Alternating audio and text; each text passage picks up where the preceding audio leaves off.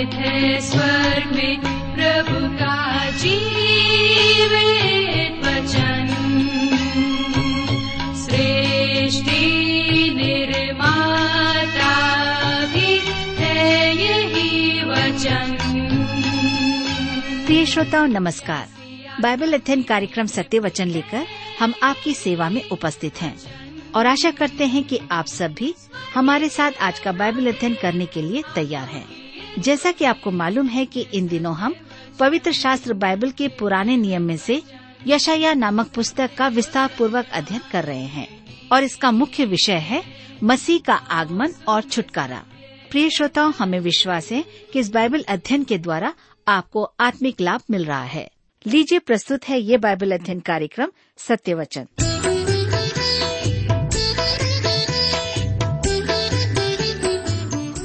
प्रिय मित्र प्रभुष्य के पवित्र और मधुर नाम में आप सबको पुनः मेरा नमस्कार।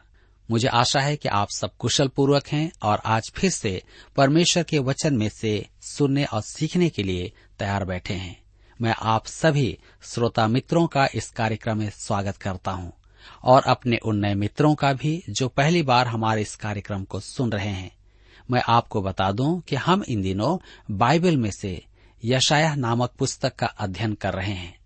और पिछले अध्ययन में हमने देखा है कि अशुर उत्तर दिशा से बाढ़ के समान सब राज्यों को जीतते हुए मिस्र की ओर बढ़ते जा रहे थे, परंतु यरूशलेम पर आकर उन्हें रुकना पड़ा, क्योंकि हिजकिया यरूशलेम का राजा, तत्कालिक समर्पण के लिए तैयार नहीं था। हिजकिया ने संधि के लिए प्रतिनिधि अशूरों के सेनापति रबशाके के पास भेजे, परंतु उसने सीधी समर्पण की मांग की और परमेश्वर का ठड्डा किया। यह समाचार सुनकर उसने यशाया को संदेश भेजा और स्वयं मंदिर में प्रार्थना करने को गया। अब परमेश्वर उत्तर देता है। इस बात को हम आज के अध्ययन में देखेंगे, लेकिन इससे पहले आइए हम सब प्रार्थना करें और परमेश्वर से सहायता मांगे। प्रेमी और दयालु पिता परमेश्वर, हम आपको धन्यवाद देते हैं। आपके जीवित वचन के लिए, जिसके द्वारा से आप हमसे प्रतिदिन बोलते और बातचीत करते हैं। आज हम फिर से आपके वचन में से सीखना चाहते हैं। हमारी प्रार्थना है कि आप हमारे प्रत्येक श्रोता भाई बहनों को अपनी बुद्धि, ज्ञान और समझ प्रदान करें, ताकि जब हम आपके वचन में से सुनते और सीखते हैं, निश्चित रूप से आपका वचन हम से प्रत्येक के जीवन में कार्य करने पाए, हमसे बोले और बातचीत करने पाए। हाँ पिता परमेश्वर, हमारी प्रार्थना उन भाई बहनों के लिए है, जो किसी न किसी रूप से दुखित हैं, परेशान हैं, चिंताओं में हैं, या किसी प्रकार के तनाव और दबाव में हैं, नौकरी की वजह से, अपनी बीमारी की वजह से, या अपना वैवाहिक जीवन की वजह से, आप उन सब की सहायता करें, उन्हें शांति दें, अपने वचन से उनसे बोले और बातचीत करें। इस घड़ी हम सबको आशीष दें। प्रार्थना यीशु के नाम से मांगते हैं। आमीन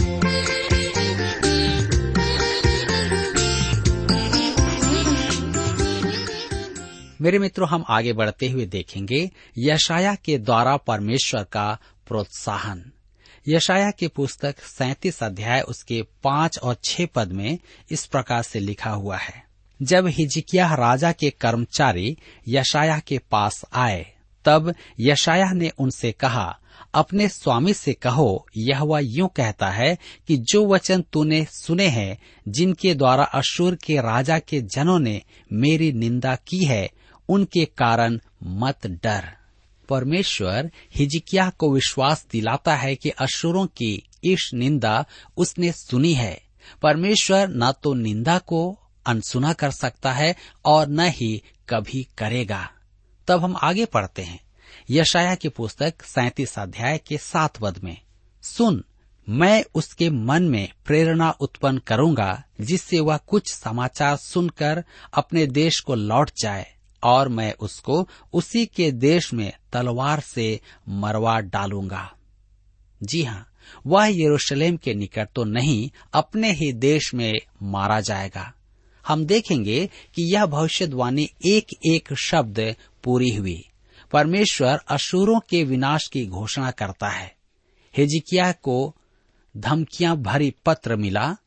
जब रबशाके अपनी सेना के मध्य पहुँचा, तब उसे समाचार प्राप्त हुआ कि अशुरों के राजा ने लाकिश से प्रस्थान कर लिबनाह से युद्ध करने चल पड़ा है। उसे यह समाचार भी मिला कि अशुरों की सेना के मुख्य भाग पर मिस्रियों द्वारा आक्रमण किया गया है। अतः उसने अपनी लाज रखने के लिए हिजकिया को पत्र लिखा कि वह लौटकर आएगा और यरूशलेम से हटकर अपनी मुख्य सेना की सहायता के लिए चल पड़ा। यह पत्र उसका एक और प्रयास था कि वह परमेश्वर में हिजकिया के विश्वास को हिला दे। यशाया की पुस्तक सैतीस अध्याय के दस पद में लिखा है तुम यहूदा के राजा हिजकिया से यूँ कहना, तेरा परमेश्वर जिस पर तू भरोसा करता है, यह कहकर तुझे धोखा न देने पाए कि यरूशलेम अशूरों के राजा के वश में न पड़ेगा। वह रपशाके के शब्दों को ज्यों का त्यों दोहराता है। तब यशाया सैतीस के ग्यारह और बारह पद में आगे लिखा है, देख तूने सुना है कि अशुर के राजाओं ने सब देशों से कैसा व्यवहार किया कि उनका सत्यानाश ही कर दिया। फिर क्या तू बच जाएगा? गोजान और हरान और रैसेप में रहने वाले जिन जातियों को और तलसार में रहने वाले एदेनी लोगों को मेरे पुरखाओं ने नष्ट किया, क्या उनके देवताओं ने उन्हें बचा लिया? वह कहता है कि किसी भी देश के देवता में सामर्थ नहीं था कि अपने लोगों को अशुरों के हाथ से बचा लें। यशाया सैतीस उसके तेरह में हम पढ़ते हैं, हमात का राजा, अरपात का राजा सपैम नगर का राजा और हेना और युवा के राजा, ये सब कहाँ गए? मेरे मित्रों, वह ऐतिहासिक तथ्यों का संदर्भ देता है, जिनकी व्याख्या कठिन है। हम आगे देखते हैं हिजिकिया की प्रार्थना। हिजकिया की प्रतिक्रिया पर ध्यान दें। मुझे उसका यह काम बहुत ही अच्छा लगा।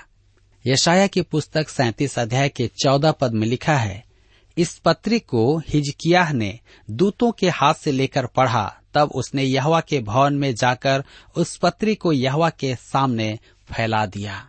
पत्र पाते ही वह परमेश्वर के पास गया और पत्र उसके सामने खोलकर रख दिया और प्रार्थना की जो धर्मशास्त्र की एक महान प्रार्थना है।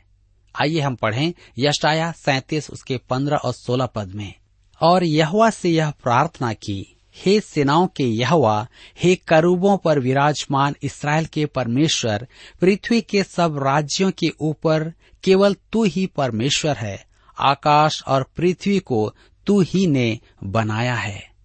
कोई भी दीक्षित इसराइली यह नहीं मानता था कि परमेश्वर मंदिर में सीमित एक स्थानीय देवता है। यरूशलेम में रखा एक छोटा सा संदूक। सुलेमान ने प्रार्थना की थी। पहला राजाओं की पुस्तक आठ अध्याय के सत्ताईस पद में, क्या परमेश्वर सचमुच पृथ्वी पर वास करेगा? स्वर्ग में वरन सबसे ऊँचे स्वर्ग में भी तू नहीं समाता। फिर मेरे बनाए हुए इस भवन में तू कैसे समाएगा? जी हाँ प्रत्येक इसराइली जानता था कि वह स्वर्ग का परमेश्वर है, स्वर्ग और पृथ्वी का सृजनहार है। हिजिकिया परमेश्वर से विनती करता है कि वह प्रार्थना सुनकर अपनी प्रजा को अशुरों के हाथ से बचाए। यशाया सैतीस के सत्रह पद में लिखा है, हे यहवा, कान लगाकर सुन। हे यहवा, आँख खोलकर देख और सनहरीब के सब वचनों को सुन ले, जिसने जीवते परमेश्वर की निंदा करने को लिख भेजा है। हिजिकिया परमेश्वर को पत्र दिखाकर कहता है कि वह धमकी वास्तव में परमेश्वर को दी गई है। यशाया सैतीस के अठारह और उन्नीस पद में पढ़ते हैं, हे यहवा, सच तो है कि अशूर के राजाओं ने सब जातियों के देशों को उजाड़ा है और उनके देवताओं को आग में झोंका है। क्योंकि वे ईश्वर न थे। वे केवल मनुष्यों की कारीगरी, काठ और पत्थर ही थे। इस कारण वे उनका नाश कर सके। हिजकिया उस पत्र की सच्चाई को स्वीकार करता है। उसे अस्वीकार करने और अनदेखा करने की गुंजाइश ही नहीं थी।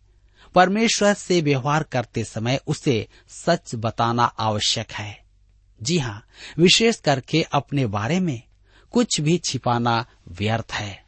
यशाया सैतीस के बीस पद में हम पढ़ते हैं, अब हे हमारे परमेश्वर यहवा, तू हमें उसके हाथ से बचा, जिससे पृथ्वी के राज्य राज्य के लोग जान ले कि केवल तू ही यहवा है। यशाया के माध्यम से परमेश्वर का उत्तर। परमेश्वर कहता है कि उसने अशुरों की निंदा सुनी है। देखिए, परमेश्वर उनके साथ क्या करेगा। यशाया सैतीस अध्याय के उन्तीस पद में। इस कारण कि तू मुझ पर अपना क्रोध भड़काता और तेरे अभिमान की बातें मेरे कानों में पड़ी हैं। मैं तेरी नाक में नकेल डालकर और तेरे मुँह में अपनी लगाम लगाकर जिस मार्ग से तू आया है, उसी मार्ग से तुझे लौटा दूँगा। परमेश्वर अब अपनी प्रजा को विश्वास दिलाता है और ढाड़स बंधाता है। यशाया की पुस्तक सैतीस अध्याय के तीस पद में वह कहता है और तेरे लिए यह चिन्ह होगा कि इस वर्ष तो तुम उसे खाओगे, जो आपसे आप उगे, और दूसरे वर्ष वह जो उससे उत्पन्न हो, और तीसरे वर्ष बीज बोकर उसे लौने पाओगे, और दाग की बारियाँ लगाने और उनका फल खाने पाओगे। मुख्य विचार यह है कि यहूदा के वंशज अभी कुछ समय और स्वदेश वास करेंगे। इस भविष्यवाणी की निर्भीकता पर ध्यान दीजिए। यशाया की पुस्तक सैतीस अध्याय, उसके तैतीस पद में लिखा हुआ है, इसलिए यह अशूर के राजा के विषय यूँ कहता है कि वह इस नगर में प्रवेश करने, वरन इस पर एक तीर भी मारने न पाएगा, और न वह ढाल लेकर इसके सामने आने या इसके विरुद्ध दमदमा बांधने पाएगा। मेरे मित्रों एक लाख पचासी हज़ार सैनिकों में से एक भी, अर्थात एक ने भी यदि गलती से तीर चला दिया होता, जो यरूशलेम के शहर पनाह पार कर जाता तो परमेश्वर का वचन झूठा ठहरता। परमेश्वर की प्रतिज्ञाएँ कैसी अद्भुत है। आज इसे मुझे और आपको बहुत गंभीरता से सोचना चाहिए। यशाया की पुस्तक सैतीस अध्याय के चौतीस पद में लिखा हुआ है जिस मार्ग से वह आया है, उसी से वह लौट भी जाएगा और इस नगर में प्रवेश करने न पाएगा। यहवा की यही वाणी है। यह निश्चित भविष्यवाणी है जो ज्यो की त्यों पूरी हुई। आगे हम देखते हैं, परमेश्वर असुरों की सेना को नष्ट करता है। यशाया सैतीस के छत्तीस पद में। तब यहवा के दूत ने निकलकर अशूरियों की छावनी में एक लाख पचासी हज़ार पुरुषों को मारा और भोर को जब लोग उठे, तब क्या देखा कि शव ही शव पड़े हैं। यरूशलेम के शहर पनाह पर नियुक्त सैनिकों ने सुबह एक विचित्र दृश्य देखा। भयानक बैरी जो अब लाशों के ढेर में है। यशाया की पुस्तक सैतीस अध्याय के सैतीस पद में लिखा है तब अशूर का राजा सनहेरिब चल दिया और लौटकर नीनुए में रहने लगा। अब देखिए कि अशुरों के राजा के साथ क्या हुआ। यशाया सैतीस अध्याय के अड़तीस पद में लिखा हुआ है, वहाँ वह अपने देवता निस्रोक के मंदिर में दंडवत कर रहा था कि इतने में उसके पुत्र अद्रमेलेख और शरे शेर ने उसको तलवार से मारा और अरारात देश में भाग गए। तब उसका पुत्र एहसरदोन उसके स्थान पर राज्य करने लगा। मेरे प्रियो, लौकिक इतिहास भी यही कहता है कि सनहरीब के पुत्रों ने उसकी हत्या कर दी थी। यही वह समय था कि अशुरों के महान साम्राज्य का पतन आरंभ हो गया था और अंत में बेबीलोन द्वारा जीत लिया गया था। परमेश्वर ने तो पहले ही यशाया को बता दिया था कि वह परात नदी के तट पर एक राज्य को तैयार कर रहा है और वही राज्य, दक्षिणी राज्य, यहूदा को बंधुआई में ले जाएगा। परमेश्वर जानता था कि उसने चमत्कारी रूप से हिजकिया के युग में अपनी प्रजा को बचाया था। परंतु शीघ्र ही एक दिन वह कहेगा यशाया एक अध्याय उसके चार पद के अनुसार, हाय यह जाति पाप से कैसी भरी है? यह समाज अधर्म से कैसा लदा हुआ है? इस वंश के लोग कैसे कुकर्मी हैं? ये बाल बच्चे कैसे बिगड़े हुए हैं? उन्होंने यहवा को छोड़ दिया। उन्होंने इसराइल के पवित्र को तुच्छ जाना है। वे पराय बनकर दूर हो गए हैं। यह समय भी आने वाला था। मित्रों, यहाँ पर अध्याय सैतीस समाप्त होता है। और अब हम अध्याय अड़तीस में आते हैं, जिसका विषय है मृत्यु का समाचार सुनने पर हिजिकिया की प्रार्थना। चंगाई की प्रतिज्ञा, धूप घड़ी का चमत्कार हिजिकिया की स्तुति का भजन, ये तीन चीज़ें हम देखते हैं। यह अध्याय राजा हिजिकिया के रोग, उसकी प्रार्थना और चंगाई का वर्णन करता है। यह जानना हमारे लिए उचित है कि जब अशूरों ने यरूशलेम को घेर लिया था, तब हिजकिया के शरीर में एक फोड़ा था। उसकी रोग मुक्ति निश्चय ही अशूरों की सेना के विनाश के पूर्व की होगी। जिस समय वे घेराव में थे और यशाया के द्वारा यरूशलेम की मुक्ति के शुभ संदेश अर्थात प्रार्थना के उत्तर से उसे प्रोत्साहन मिला था। हिचकिया का राज्यकाल 29 वर्ष का था। और इस घटना के बाद उसने 15 वर्ष राज किया।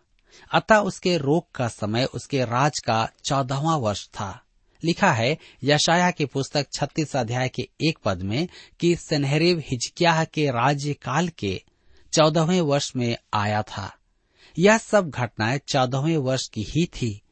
हिजकिया को रोगी होना अशूरों द्वारा यरूशलेम का घेराव, ये सब बातें हम पाते हैं। मृत्यु का समाचार सुन हिजिकिया की प्रार्थना को हम देखेंगे। यशाया के पुस्तक अड़तीस अध्याय उसके एक पद में। उन दिनों में हिजकिया ऐसा रोगी हुआ कि वह मरने पर था। तब आमोस के पुत्र यशाया नबी ने उसके पास जाकर कहा यह वह यूँ कहता है, अपने घराने के विषय जो आज्ञा देनी हो वह दे, क्योंकि तू न बचेगा, मर ही जाएगा। मेरे मित्रों, इस अध्याय का आरंभ बड़ा रोचक है। हमने देखा है कि उस समय उस समय से अभिप्राय है महाक्लेश का समय और प्रभु राज का समय। परंतु यहाँ वह कहता है उन दिनों में यशाया कौन से दिनों के संदर्भ में चर्चा करता है? उन दिनों में जब यशाया और हिजकिया थे, उन दिनों में हिजकिया रोगी था और मरने पर था। उसकी देह में एक फोड़ा था, जिसके कारण वह अत्यधिक पीड़ित था और मरने की दशा में था।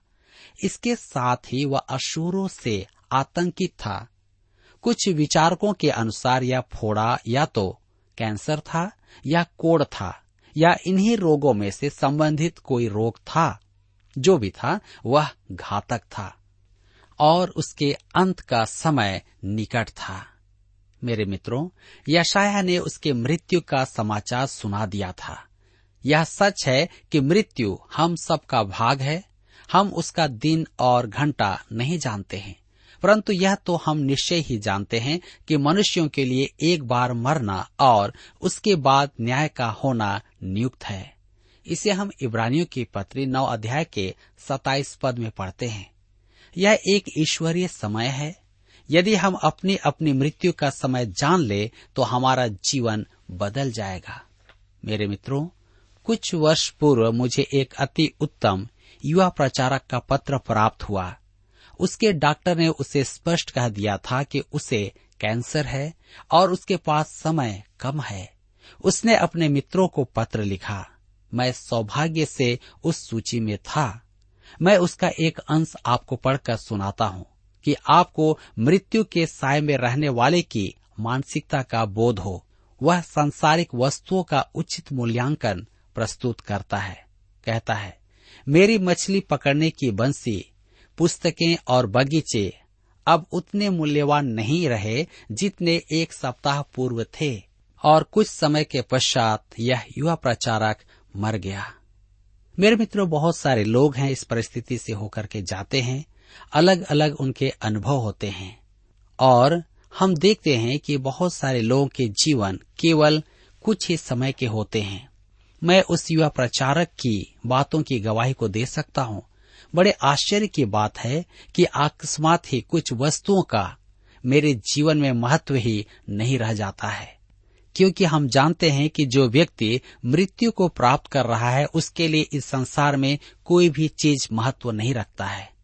मैं समझ गया था कि मैं उसमें कुछ महीने भी नहीं रह पाऊँगा। अर्थात आप हो या मैं, यदि हम अपने मृत्यु को जान ले तो हम समझ जाएँगे कि हम उस घर में जिसे हमने बनाया है, सारी लागत के साथ बनाया है, हम अधिक दिनों तक नहीं रह पाएँगे। और यह अति महत्वपूर्ण है कि प्रत्येक व्यक्ति इस बात को जाने। मेरे प्रियो, परमेश्वर के पास मेरे लिए और आपके लिए कोई दूसरी योजना है। जिसे वही जानता है, मैं और आप नहीं जानते हैं। तो यहाँ पर हम पाते हैं कि मृत्यु का समाचार सुनकर हिजकिया ने क्या किया। यशाया की पुस्तक अड़तीस अध्याय के दो पद में लिखा है, तब हिजकिया ने दीवार की ओर मुँह फेर कर यहवा से प्रार्थना करके कहा, हमने हिजकिया को पहले भी प्रार्थना करते देखा है। जब उसने परमेश्वर को सनरीप का पत्र पढ़कर सुनाया था अब हम यशाया अड़तीस के तीन पद में देखते हैं।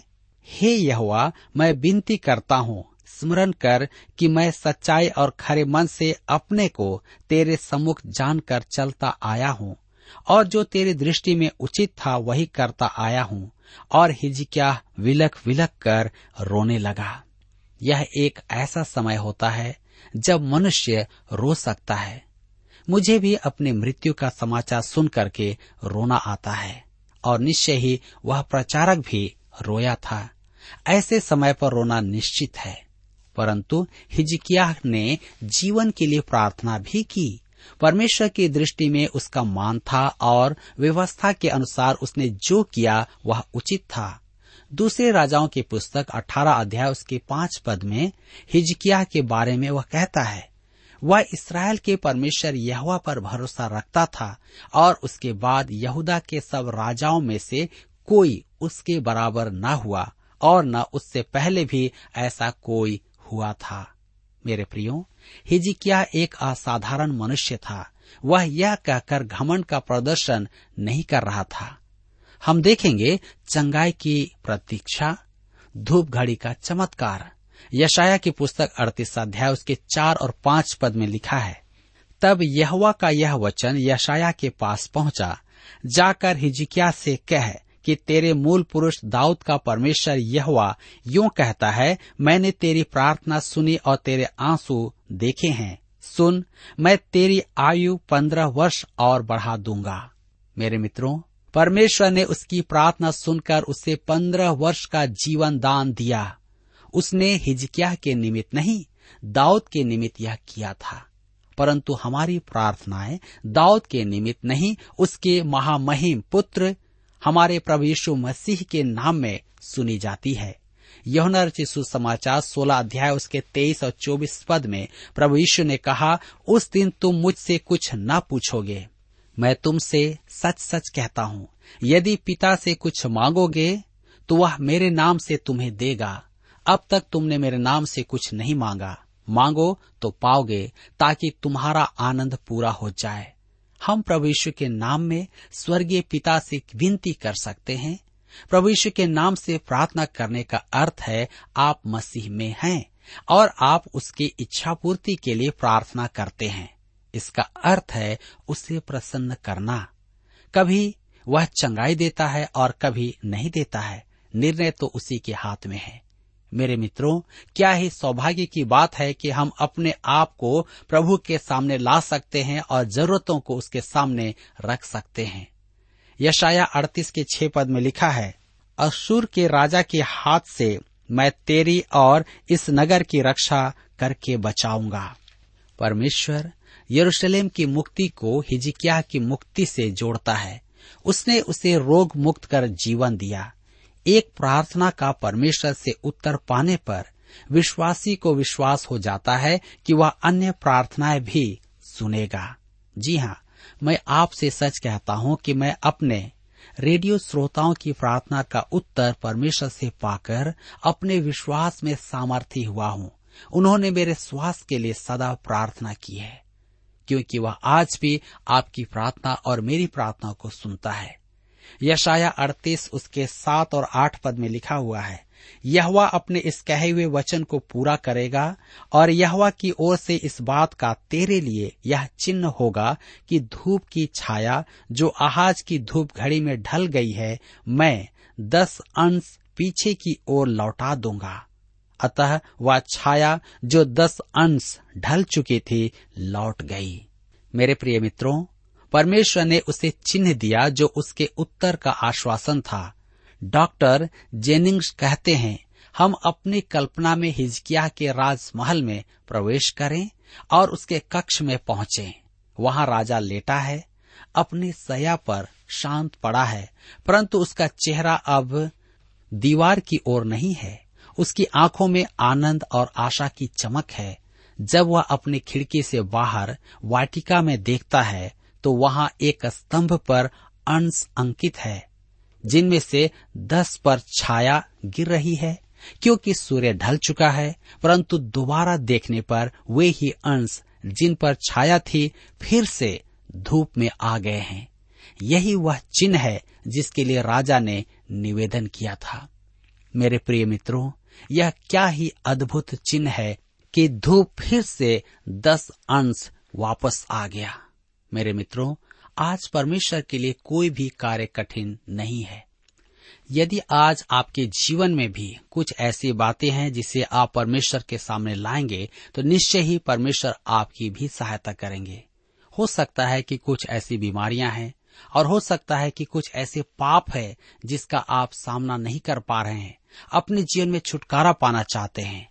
प्रभु यीशु के पास आए, कहें प्रभु, मैं भी इस प्रकार के चिन्ह अपने जीवन में देखना चाहता हूँ। आप मेरी मदद करें। मेरे मित्रों, जब आप विश्वास योग्यता के साथ उसके पास आएँगे, अपने पापों का पश्चाताप करेंगे, जिस प्रकार से हिजकिया ने परमेश्वर के सामने गिड़गिड़ा कर कहा, उसकी आयु बढ़ा दी गई, उसकी बीमारी से उसको छुटकारा मिला और उसको चिन्ह भी दिया गया, वह आपके जीवन में भी वह कर सकता है। क्यों न आज हम इस वचन के प्रकाशन में अपने आप को रखते हुए उसकी निकटता में आए और कहें, प्रभु, आप मेरे साथ हो, आप मेरी सहायता करें। मेरे प्रियो, यहाँ पर आज हमारे अध्ययन का समय समाप्त होता है और मैं आशा करता हूँ कि आज के इस अध्ययन के द्वारा आपने अवश्य ही अपने आत्मिक जीवन में लाभ प्राप्त किया है। प्रभु, आप सबकी सहायता करें।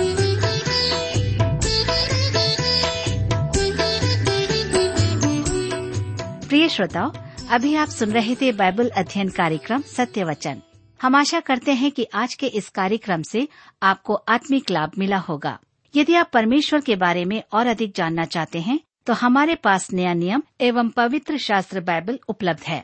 इन्हें प्राप्त करने के लिए आप हमें इस पते पर लिख सकते हैं।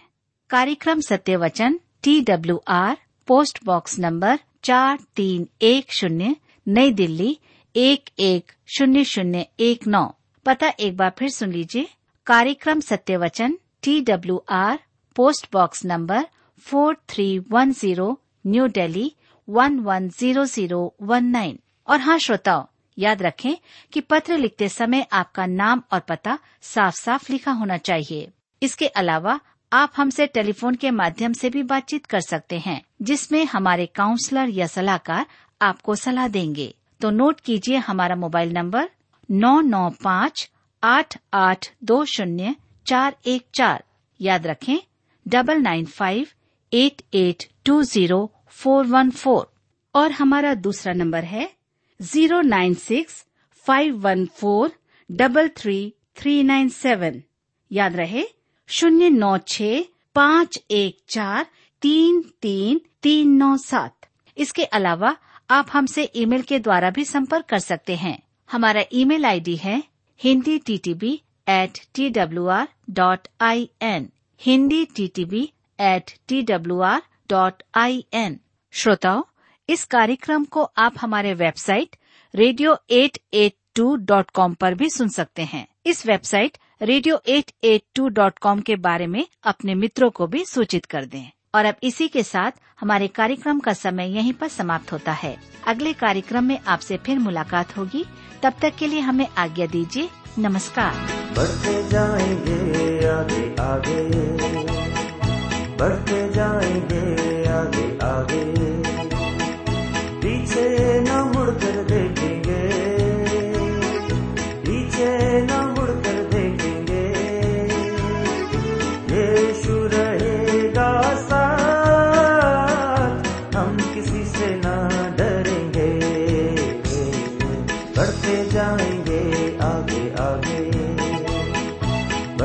I